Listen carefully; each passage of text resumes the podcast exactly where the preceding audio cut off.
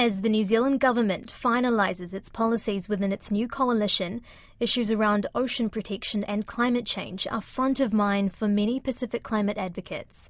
New Zealand has been in support of a new global target to protect 30% of our ocean by 2030.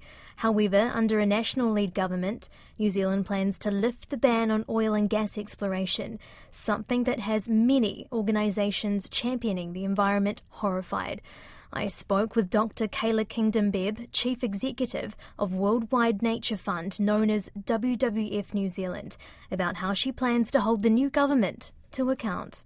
New Zealand has we have the fifth largest ocean territory on the planet. It's 14 times larger than our landmass. And historically, New Zealand used to be a global leader in ocean conservation in the 1970s when we created the Marine Reserves Act. But globally speaking, we are joint last place in terms of the actual protection of our ocean environment. So we currently protect less than 1% of our ocean territory, and that's about the same amount as China and Russia.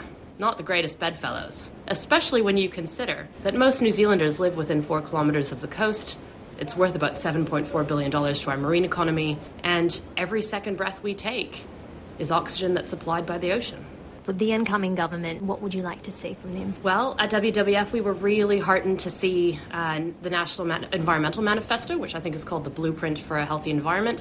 There's a suite of commitments in there around ocean conservation, which are really encouraging, actually. Nationals committed to, within this next term, progressing marine protected areas reform, which is the legal framework by which we can create new marine protected areas, which we desperately need to do because the Marine Reserves Act is now wildly out of date. They've also committed to progressing the new marine reserves in the Hauraki Gulf through the sea change process, those down in southeast Otago, and also revisiting the Kermadec Rangitahua Ocean Sanctuary, all of which are critical interventions we need to stop the decline of our ocean health in New Zealand. In terms of the ocean dynamic in the Pacific, we know that a healthy Pacific, Te Moana nui a Kiwa, is so important to the well-being of all Pacific states, New Zealand included. And with respect to the implementation of the 30 by 30 commitment, this is the commitment that's spun out of the Global Biodiversity Framework and the UN High Seas Treaty to protect 30% of our oceans by 2030. It is really important to human health. We're not just talking about biodiversity in the deep reaches of the ocean. We know that what happens on the high seas actually affects the health of the marine and coastal ecosystems closer to home. And species like whales and tuna and sharks and turtles do not pay any heed to the lines drawn on maps by humans.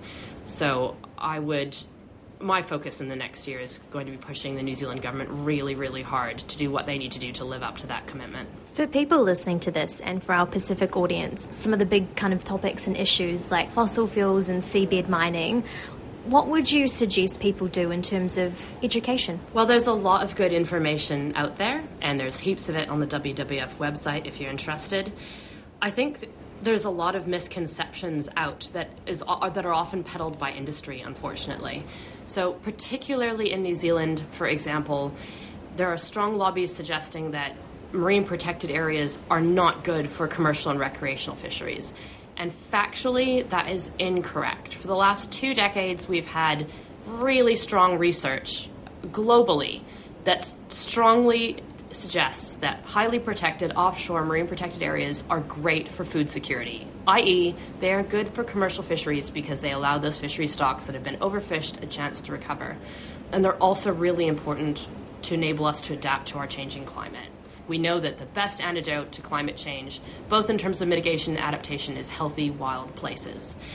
So the notion that's being peddled that MPAs offshore are bad for fisheries is just categorically untrue. And there's lots of peer-reviewed research out there to suggest that is not the case.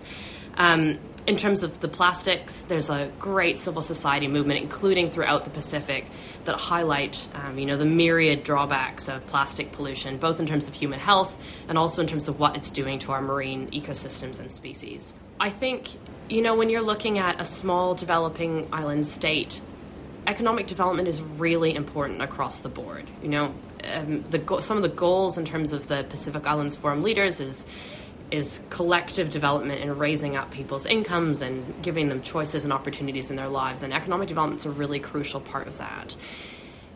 So I can understand the impulse and the instinct to want to explore those resources. we would say, and the evidence suggests that, you know, deep sea mining is not without quite a lot of risk. And quite frankly, because the deep reaches of the ocean are so remote, we just don't know kind of what the impacts on biodiversity will be down there, although we do know that it's incredibly damaging to, you know, the benthic environment that takes millennia to recover. We would say, you know, a precautionary approach is warranted, and we strongly support the moratorium that's being advocated by a huge number of Pacific Island states, New Zealand included. What would lifting the ban on offshore oil and gas exploration mean for New Zealand and the Pacific? I think it would be a travesty, actually. Our former Prime Minister, Jacinda Ardern, did a lot of advocacy at a recent APEC meeting around removing subsidies on fossil fuels. And internationally, New Zealand's, you know, can rightly be proud of the fact that we've banned offshore oil and gas. We're going to COP28, the next climate conference in December this year, where we're doing a global stock take, where the global community is going to be taking stock about how we're going in terms of reaching our Paris commitments.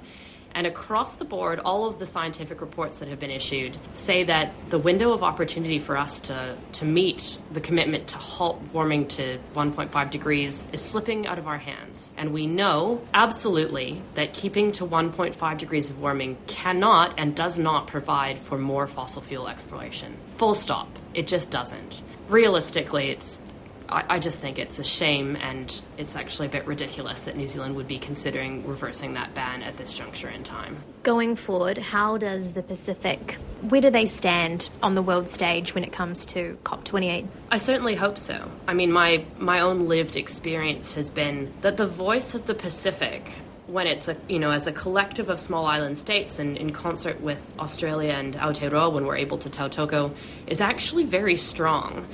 And the Pacific is at the forefront. You know, we're at the front line of climate change, and we're at the front line of plastic pollution, and we're at the front line of biodiversity loss as well. And when these countries come together and speak with one collective voice, it's actually incredibly powerful. And we've seen that, you know, in a host of different negotiations around Ramsar, which is a wetlands convention, and the Convention on the Trade of Endangered Species, and the Global Biodiversity Framework. When the Pacific comes together to advocate for outcomes it believes in, it's actually a powerful voice. And we're hoping to see that at the upcoming plastics negotiations this week. But also in terms of climate change, we know the Pacific voice is really important. So, yeah, looking forward to seeing good progress on loss and damage, particularly at COP28.